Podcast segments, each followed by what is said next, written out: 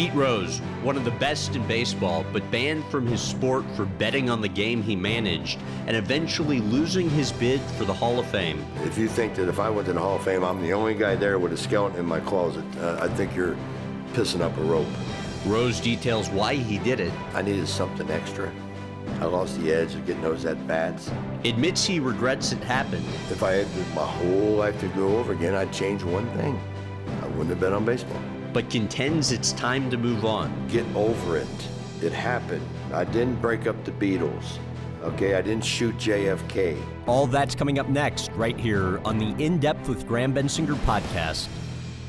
How do you feel about making errors on the ball field?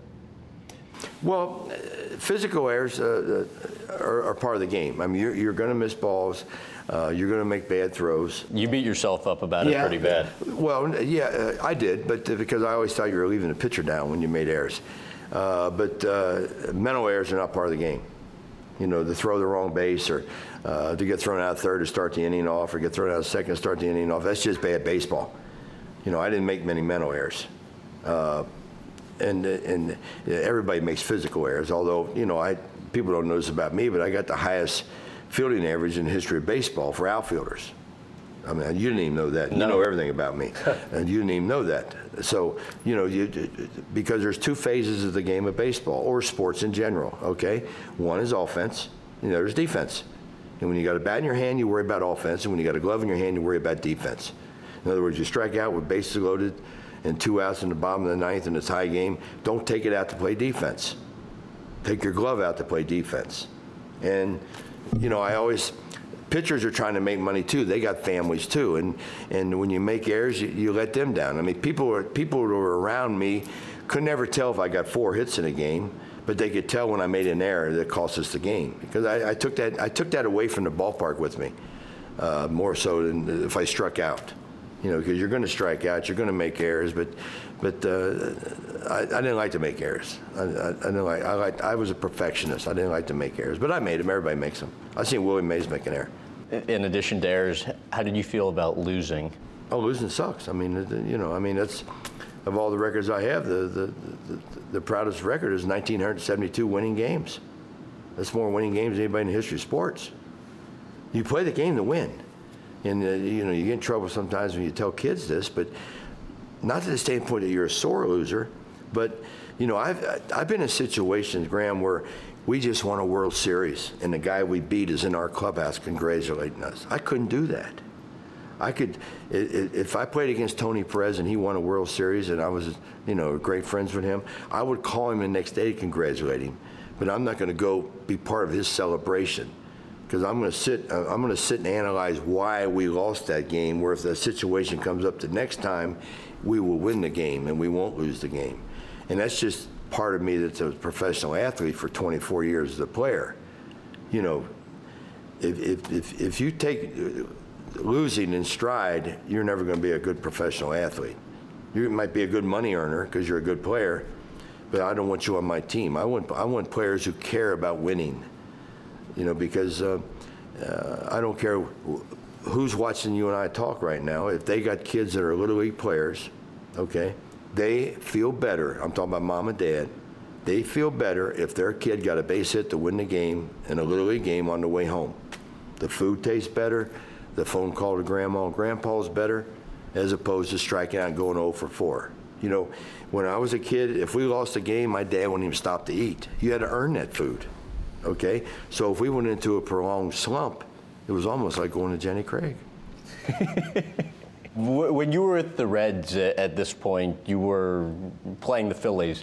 This game, you step into the batter box and you're shocked because the catcher is telling you the pitches the pitcher's oh, Mike going Ryan. to throw. Yeah, Mike Ryan. Well, what, what happened is uh, uh, even my even my career statistics. Uh, I think I, I had my highest career batting average either against Atlanta or Philadelphia. 340 something, which is you know real good to hit one team when you play so many times. And Gene Mauch would tr- do anything to try to get in your head. So I come up, I hit the play, say, "Hey, Mike, how you doing?" Mike Ryan, uh, catching for the Phillies. He said, "Mauch told me to tell you what's coming." So he said, "Here comes curveball." He throws me. I wasn't a guess hitter. I look for fastball. And Shag's umpiring, Shag Crawford. And he told me about four or five pitches in a row. And I said, Shag, tell him to shut up. I don't need any help with this team. You know, because he's getting me confused. And Shag said, he's not doing anything against the rules. I can't, what am I, what am I supposed to say? So the first three times up, I mean, he told me every pitch. I mean, I didn't know whether to wind my ass or scratch my watch. I was mixed up. Okay, and I'm swinging, the, you know, I'm doing this, doing that. So it's a fourth time up. It's a tie game, one to one. There's a man on first, two, two outs. He said, I'm going to throw you a curveball. So I stepped down and said, I'm going to look for a curveball. So I got back and he said, I'm still going to throw you that curveball. And I hit it off the scoreboard. Okay, and we won the game two to one. Now the next day we got a little pregame rain, so we didn't get any batting practice. So I'm leading off the game again. I come up and I hit the plate and I look back at Mike, and uh, he was up at me. And said, "Mauch told me to tell you to go screw yourself." And Mauch's over going like this, but he tried to get in my head, and he did for three at bats but that's we had fun that way. I mean, this I knew what he was trying to do, and uh, you know, it's like you're you're sitting there and you're hitting and you're looking for a fastball, and a guy saying, "Well, here comes a curve, here comes a slider." You don't know if he's lying or not, and it's be quiet. I mean, I don't want to know. You know, I, am not going to put like horses sure. and put cotton in my ear where I can't hear. So it's just gamemanship, I guess you'd call it. You mentioned the umpire, Shag Crawford. You had another experience with him. One time you're walking up to the plate and you see him crouched well, over. This, saying, this, you looked over, like he was in pretty This was over pain, in right? Cincinnati. I mean, this is over in Cincinnati, and, and, and I come up the second time up, and it's 98 in the shade, humidity is 96, and Shag is, I mean, he's as white as a ghost. And uh, Shag is down on one knee, and I said, Shag, you all right? He said, just swing the bat. I said, what? He said, I don't care if he rolls it up there. I'm calling strikes. I said, Shag, what's the problem? He said, say again. He stinks, he's belching, he's farting, and it's all staying at home plate. And Shag was so sick. It was the fastest game I ever played in an hour 48 minutes. Really? Yeah. He told everybody, swing the bat. So it couldn't happen today because of all the commercials. But says, swing that bat. I don't care if he rolls it up there. He's calling strikes. We talk about different times, not only in baseball back when you were playing in your early days, but uh, you know also socially. Uh, one of your few friends early on with the Reds, who was a teammate, was Hall of Famer Frank Robinson, and at some point, Reds management called you into the front office and expressed concerns over well, your no, it was, it was associations Frank, with. It was Frank Robinson and Vada Pinson. I was just a kid, and uh, you know most of the white fellows on the team didn't think I was going to make the team, and I did make the team. And uh, I don't want to say they resented me, but it was a real cliquish type team. And uh, you know, the Reds went to the World Series in '61. and 1962, Don Blasingame was the second baseman, and he hit 281, which is a pretty good year for a second baseman. So because of that, 63, they come back to spring training. They think they got a chance to win, and Fred Hutchinson, the manager, takes this young, brash, young second baseman by the name of Pete Rose and sticks him in the lineup. And Frank and Vada and, and, and Jesse Gonder and people like that, the, the, the African Americans on the team, uh, associated with me, and they were they were friendly to me, and they, they, tried to help me become a better player. And what better player can teach you how to play baseball than Frank Robinson? And Vada Pinson was a great player too. And and uh, the Reds called me in the office and said I was hanging with the African American players too much. And I, I, didn't care. I didn't care what color you was. What was your reaction to that? I, you know, I'm from Cincinnati. I said, I don't, I don't care. Who, who cares? I said, uh, you know, uh, Eddie Kasko don't want to go out with me. John Edwards don't want to go out with me. Uh, Coleman don't want to go out with me. Uh, Gene Freese don't want to go out with me. They're nice guys, but uh, uh they'd rather go out with Blasingame. But Frank Robinson will take me out to eat, or Vada Pinson will take me out to eat, and uh, that's why I hung around with them. How about the first time you met Satchel Paige? Uh, Satchel Paige, yeah. Well, in those days, I was just a kid, and uh, we played in San Francisco, a day game, one o'clock, and we got to L.A. like six, seven, and I went to watch the Dodgers play.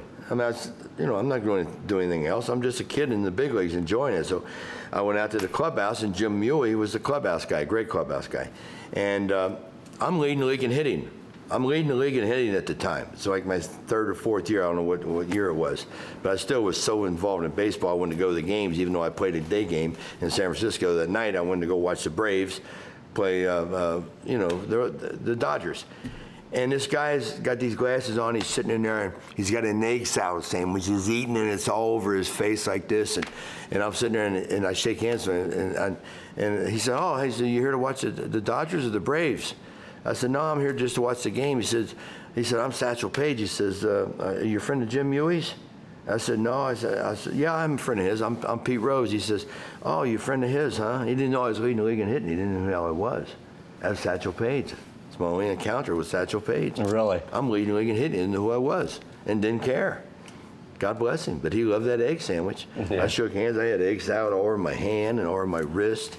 But he, he made that sandwich look good, though. When you just look at the game from a contract perspective, I think Sandy Koufax was the highest paid player at one point, making $130,000 He should have been. a, a year.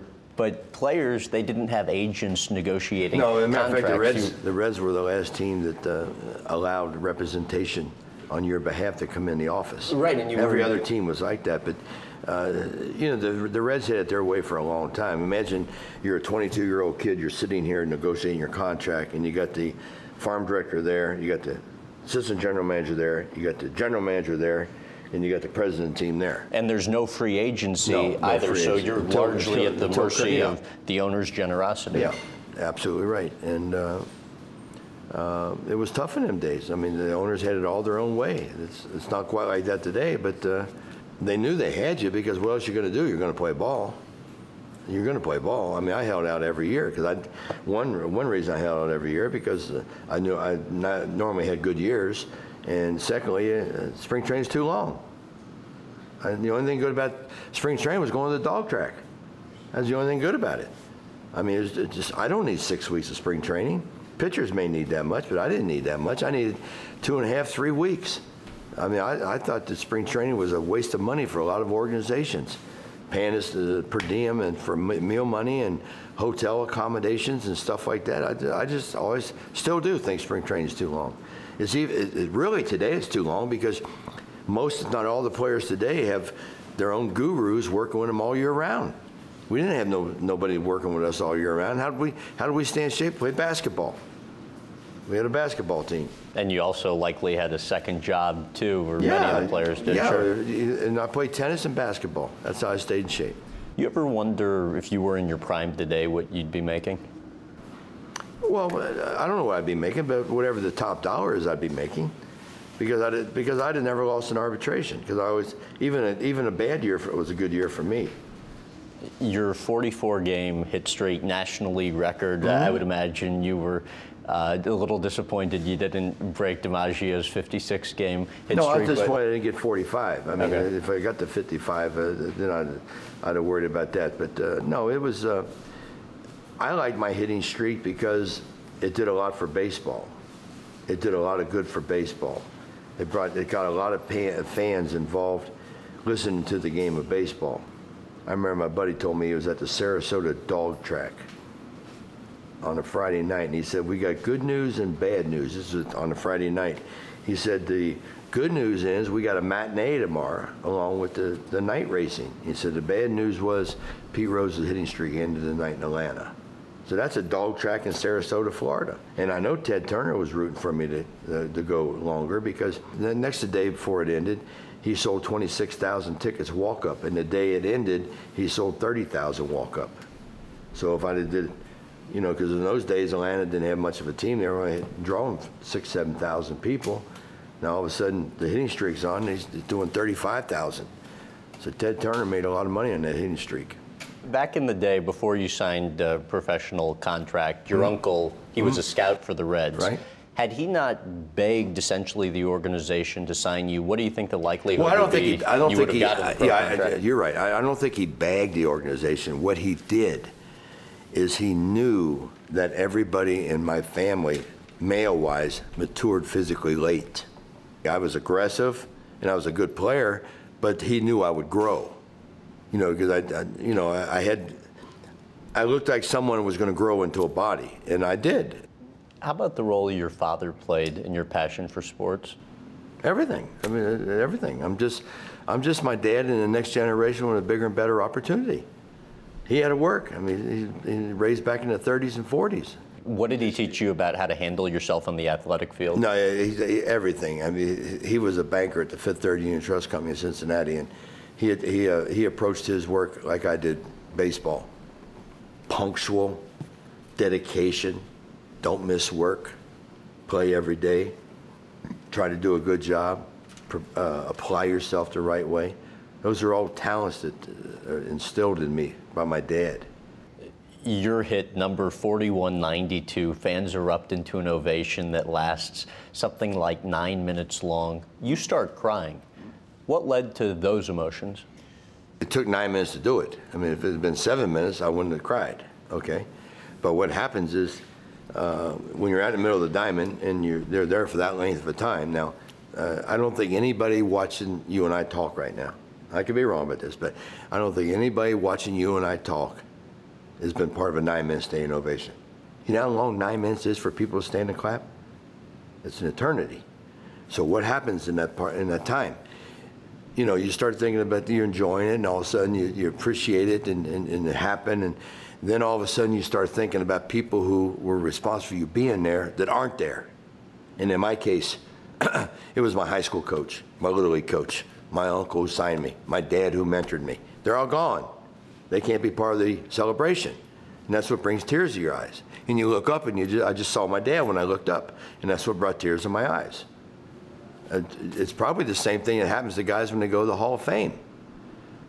I mean, that's, it seems like I had iced tea with half the people who were there that night. And, uh, you know, I, I kind of brought a town together being from that town. And then that hit meant a lot to a lot of people in that town. I wasn't the only guy who cried in that stadium that night. Believe me when I tell you. You also wrote in your book, quote, I always lived by one hard and fast rule. You don't bet on baseball. But for the first time in my life, I was no longer playing baseball. Even though you were managing, what impact did no longer playing baseball have on how you viewed betting on the game? I, I just uh, I needed something extra. I lost the edge of getting those at bats and and uh, being competitive. So, you know, I was wrong, but the best way to be competitive for me was betting my own team to win every night. How often would you bet on the Reds? Every night. Every night I bet on my team to win. Every single game every you played night. Every night that my team played, I bet on my team to win. But uh, why would you do it two, three, two times a week? Then you're trying to set a pattern in. Did you ever bet on baseball while you were still playing? No, no, and that's never been documented. I didn't need anything then. I didn't need. I did. I did. I didn't need anything extra then. I mean, I think everybody in the world understands that I know I screwed up and I made mistakes. And you may disagree with that, but uh, it, it's it's not important for this interview. And uh, maybe you could explain to me where it is, and I'll listen to you. But uh, I, I, just uh, I don't I, don't think it's worth. Well, I mean, I think the part of it that's relevant isn't so much. It's in the book, so it's anybody wants to know it's in the book, and uh, you're not going to have any reaction from anybody different today than because to be honest with you, most people are, are like me. Get over it. It happened. There's nothing you can do to change it. I didn't break up the Beatles. Okay, I didn't shoot JFK. Okay, well, no, after all, though, it is a profile interview and it's part of your life. So, how about this? Maybe this is a more fair question. What, what message would you have to somebody who's presently a gambling addict and knows deep down they want to stop but are unsure how to? Well, first of all, I don't know anything about that because uh, uh, I always thought I was in control. You know, that all of a sudden it sounds to me like you're saying I'm an addict. Where do I don't know where you got that at? I mean, uh, well, I, I mean, because you, I gambled, I'm an addiction addict. in your book. Well, I didn't say I was an addict. I, I think I could control what I was doing. I just uh, I was wrong and I got caught. and if you're an addict, go get help. But but I mean, I, I, I actually went to uh, uh, some gambling anonymous classes, and I sat there for three or four of them, and I'm I'm trying to figure out what I have uh, in similarities to these other people who are there, and I could never find anything and it just uh, it, it, just seems like uh, it wasn't the right place for me because I, I, you know I didn't take my last dime and go bet it. I mean I, I I was in control. I knew what I was doing. What would being in the Hall of Fame mean to you? You know I look at it like this that uh, my friends know what kind of player I was. My teammates know what kind of player I was. my fans know what kind of player I was. My family knows what kind of player I was all my managers know what kind of player I was. Uh, And you don't need a Hall of Fame plaque to, to, to, to prove that to them. How do you think the majority, though, of the current Hall of Famers living today Oh, I don't, I feel don't, about? I don't worry about that. I mean, uh, you know, you don't want to get into that situation because uh, I didn't do anything wrong as a player. N- nothing. The mistake I made was when I was a manager. So it has nothing to do with my playing career. All those 4,256 hits and all those 2,000 runs and everything else I did, I did as a player. And the last time I checked, and I could be wrong, that the Hall of Fame is about stats. I know most of the guys in the Hall of Fame, and there, there's not a bunch of altar boys up there. Uh, if you think that if I went to the Hall of Fame, I'm the only guy there with a skeleton in my closet, uh, I think you're pissing up a rope. How would you describe the place you're at in life now? Oh, I don't know. Uh, If I dropped dead tomorrow, I had a real good life. If I had my whole life to go over again, I'd change one thing. I wouldn't have bet on baseball. That's the only thing in my life I'd have changed. I wouldn't have changed my approach. I wouldn't have changed my dedication, anything like that. I can't sit here and say, man, I wish I could have got 10 more hits, or I wish I could have hit four more home runs. I, I, I, I left it all out there. I left it, I left it on the field. I left it all out there. And I think that's what people remember. November 25th, 2002 was when you had the meeting in Commissioner Selig's office. And It was very cordial. I mean, the guy's a fan. I mean, the guy was very nice to me. And Mike Schmidt was there. And then when they left, and Bud and I was one on one, and only he knows what was said, and I know what was said. I really had a good feeling about being reinstated when I left that office. And something happened. I don't know what happened when I left that office. What was said when it was just you and the commissioner in the office? Well, I'm not going to tell you that, so I have to ask him. It was, like I said, the meeting was very cordial, and uh, we're both great baseball fans, and we both care about the game, and we both understand I made a mistake. Uh, but there again, um, I just told him everything I did. I just, I told him everything that, that transpired. I mean, I did, no, no, no holdback. Just uh, tell him everything. And uh, I told him, I said, I, I told him, thanks for giving me a chance to get this monkey off my back. I've been carrying around for 10, 12 years. Of the 17 players who've been banned from baseball, no, none have ever been reinstated. Right. In your opinion, what do you think the likelihood is Okay, my next question, since you asked me that question, I'll ask you the question. How many of the 17 have ever applied? None. Okay, so that answers your question. Do I think, do I think I'm going to be reinstated? I don't know. Uh, But I can't, and I can't answer why the other 16 didn't re- reapply for reinstatement. Joe Jackson never applied for reinstatement, or the other 16 guys that you're, you're talking about. Were they offered the I don't ability know. to? But, uh, okay. You know, you got Joe Jackson. Uh, the People compare him to me. Well, the last time I checked, he took money to throw games in the World Series. I bet on my own team to win. A big ass difference in those two scenarios right there.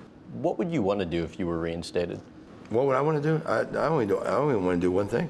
I, I, I want to manage a baseball team. And I said this before, and I don't. And, I, and I'm trying, not trying to be arrogant or cocky, but if you want to put people in the stands and win, call me. And if you don't want to put people in the stands, and if you don't want to win, don't waste your phone call on me. Because those are the, the utmost things a manager should think about winning and putting people in the stands. And winning usually puts people in the stands. One pitcher called you the best two strike hitter he ever saw. I think you only struck out once every 12 at bats. That's 35 times per season, meaning you put the ball in play something like Yeah, well- 600 and Yeah, well, you have to uh, listen. uh, The only way you can't get on first base is if you strike out, and, and very au- very seldom you strike out and the catcher misses the ball. You shorten up to the standpoint that you had to hit the ball, and uh, uh, I don't know if I could play today the way these guys are playing. And there's some great players out there today, but there's too many guys striking out 180 times a year. I mean, uh, if you bat 550 and you strike out 180 times, you're only hitting the ball 300 sometimes every year. Why do you think guys are striking out so much? Because more? all they want to do is hit home runs because that's where the money comes from. You know, baseball made a an evaluation back after the strike at 95, 4, 95, whichever that year the year was, and they wanted to bring the people back to the ballpark. So the way they did that, one, they juiced up the ball. There's no question the ball's juiced up. Two, all the new ballparks, with the exception of a couple, are bandboxes. Those are pitchers' ballparks. Uh, three, umpires won't call strikes today. The strike zone should be from here to here. in the rule book. It says from the knee to the armpit. I think most strike zones are like right here. I mean, and I never thought I'd ever get on a camera and defend pitchers. But we don't do anything to help pitching today. Nothing. We don't do anything to help pitchers. Everything is for the hitter because baseball determined that they, the way they get the people back was the long ball. So it's essentially for economic reasons? Yeah, sure was.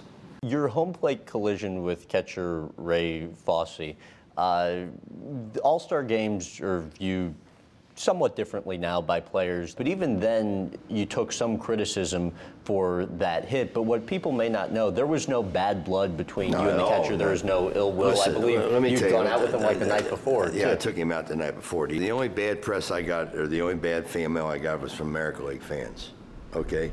Now, I could be 100% wrong on this, Graham, but here's my philosophy on that. Your obligation to the fans is to bust your ass and play as hard as you possibly can. That's your obligation to the people who paid for the ticket.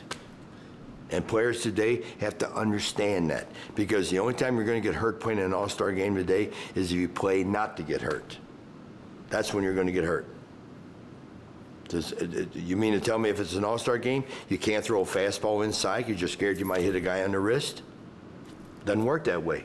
But it kind of seems to some extent that's You're what right, it becomes. but there's some That's players that play become. hard because it means something. I mean, you know, there was no interleague play, so, you know, I'm I'm one of these guys, and I'm going to sit here and tell you the National League is better than the American League. And if, if this was Carl Yastrzemski, he'd say the American League is better than the National League. And how and the only and the only way we could settle in those days was All Star games, and we won 16 out of 17. We were uh, talking about steroids in the earlier portion of this past decade was when Major League Baseball first came out with their rule. The two sides of that argument are while Major League Baseball first banned it in the early 2000s, in reality, steroids were illegal without a prescription beginning in the early 1990s. So are you from Well, the wait a school minute. Now, wait a minute. Now, th- th- were they legal in our country? Without a prescription beginning in the early 1990s. So theoretically, baseball doesn't have to ban steroids when they're already Well, let me ask illegal you, without let, a prescription. let right? me, let me be stupid and ask this question. George Foster hit 50 home runs in 1977. Then all of a sudden in 1997, you have two guys that beat Roger Maris 61 home runs. And one guy hit 70 another guy hit 66 after 20 years. Then all of a sudden, three or four years later, a guy hits 73. Now, at what time does the light go off in your head to think something unusual is going on? When it takes 20 years for a guy, and it takes 20 years for a guy to never lead the league in home runs and hit over 63 times and never lead the league in home runs. When does the red light come on that either the ballparks are too small or the balls are juiced or the athlete that weigh, used to weigh 210 weighs 240 now in one year? Did, is, is there any kind of light that goes on in anybody's eyes? when did you first realize something was going on? When my son told me he played against Mark McGwire in St. Louis, and he said Mark McGwire hit one in batting practice to come within two rows going out of Busch Stadium. Now that's just not normal. It's not normal for a guy to be able to hit a ball that far. You know, when you see these guys, and I know these guys work out, but when you see these guys go from here to there, and then all these players start breaking down. If you're on top of your game, you can just see what's happening. But I, I can see what was happening. I have no say. I have no say in the game of baseball. What do you think the primary reason for the offensive explosion was or is? You mean why the, why all the home runs being hit so far? Sure. Because guys, Especially because beginning in guys the were late doing illegal 1990s. things. Guys were doing illegal things. Barry Bonds, when his name became player. He's a linked good to player. performance-enhancing drugs, how did that impact how you viewed his achievements? No, it didn't, it, it didn't impact me at all because uh, Barry's a friend of mine, uh, and I think till this day, Barry said he didn't use them.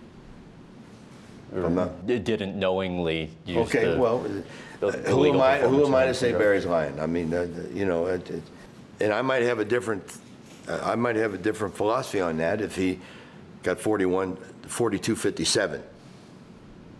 You know, because I know how hard I worked to get my record. It, it's a shame you can't ask Hank Aaron that re- that question. wonder what Hank would say. I don't know. I don't know what Hank would say.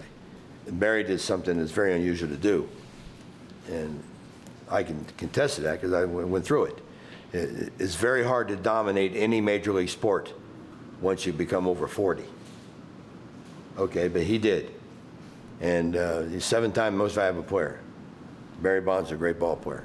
I've interviewed you a couple times before, and the one thing I realized that we never spoke about were some of the real rich, entertaining stories that you write about in the book. One of which was you got invited to go on a morale boosting mission with Joe DiMaggio to Vietnam. I get a call from the State Department said, "You want to go to Vietnam?" I said, "Not necessarily." he said, "Well, Joe DiMaggio's going." I said, "I'll go. Put me down." And uh, I spent 22 days with Joe, and we were we, we, were we were down where the war was going on. I mean, uh, you know, we're not downtown Saigon. We're out in the middle of the jungle. I understand you also had the dubious honor of uh, showering Joe DiMaggio. Oh yeah, I gave him a shower one night. What happened is uh, we're out in the middle of the jungle and. And it's so damn hot, you can't sleep, and all you can hear is boom, boom, boom, boom, boom. And you, you're up on the hill, there's a valley, another hill, and you can see the every fourth bullet out of the helicopters is a tracer. You know, we're, we're watching this war go on. And Joe wants to take a shower. I said, Joe, we're not downtown Saigon. He said, I don't give a damn. I'm Joe DiMaggio. We got to take a shower. I'm going to take a shower. And the only way you could take a shower is they had this bam, big bamboo thing. And you, there's a string here. And someone's got to get on a chair and feed the water and pull the string, and the water comes through. And I was the guy that did that for Joe DiMaggio. So I saw everything Marilyn saw. and you told all your friends about it? I told every, every one of my friends. I said the best way to describe Joe DiMaggio is a penis with a man hanging from it. How did you wind up holding onto the luggage rack on a roof of a car that oh, was driving just, 70 miles an hour? Nah, going 50, we were only going 50. We, we were in the town. It, it, to break the monotony, man, we used to travel. Uh, that was in Macon, uh, for the Macon Peaches. And the way we traveled is we had six guys in three different station wagons. We didn't have a bus and we didn't fly. And just to screw around with the guy, so I, I, and I used to sit out the back. Uh, me and me and Art Shamsky would sit out the back with our feet like this, you know, for four or five hundred miles, looking at the headlights behind us. So one day we, we slowed down in this area, and I just got up and I went over and I, I, I got up on the uh, the rack put my hand over the windshield and scared the hell out of the driver. just screwing around. You also figured out a way to get uh, free long distance calls in the minor leagues. Oh yeah, well Art Shamsky, my buddy. I mean, we we stayed at the YMCA, and he dated this girl named Ann who worked at uh, uh, the telephone tel- uh, the telephone company, and she used to put us through every night the long distance calls and he, he, he dated her. She had one tooth in her head. But he dated her whole summer just to get us free phone calls. And because he, he took one for the team. To, right? He took one for the team. yeah, it was funny. when you were a manager, one of your players, Paul O'Neill, was uh, called out at first, but he well, first of all, you have to understand that Paul O'Neill was a great player. He was such a uh, an aggressive guy. He complained about everything. I mean, it could be three and zero, oh and if he borderline, and he called a strike. He, oh, Paul, you got two left. Don't worry about it. First inning, and he he, he hits one. Uh, second base and backhands and throws. He's out this far, which is not close in baseball. This is close in baseball, not this. And I don't need him kicked out of the game. I need to win the game. So I go out and I tell Tony, get him away from me. Get him away from me. And and Jerry Crawford's umpiring, Shag's son. And I looked at Jerry and I said, That was the best damn call I ever seen in my life. But you know how this guy is, he bitches at everything.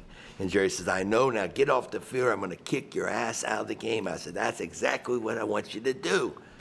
So he, don't, he you know, kicked me out of the game. So after the game, Larkin and O'Neill were sitting in there talking, and Paul says, Barry says, you know, that's the way a manager should stick up for his players like he did for me tonight. he read that in my book and he got mad at me. really? Thank you very much. Thanks for listening to the In Depth with Graham Bensinger podcast. You can also find us on Facebook, Instagram, and Twitter at Graham Bensinger, and visit grahambensinger.com for TV times in your area. Also, don't forget to check out our YouTube channel at youtube.com slash Graham Bensinger for hours of extra content. If you enjoyed this episode, please give us a rating and review on iTunes or wherever else you listen. This has been the In Depth with Graham Bensinger podcast.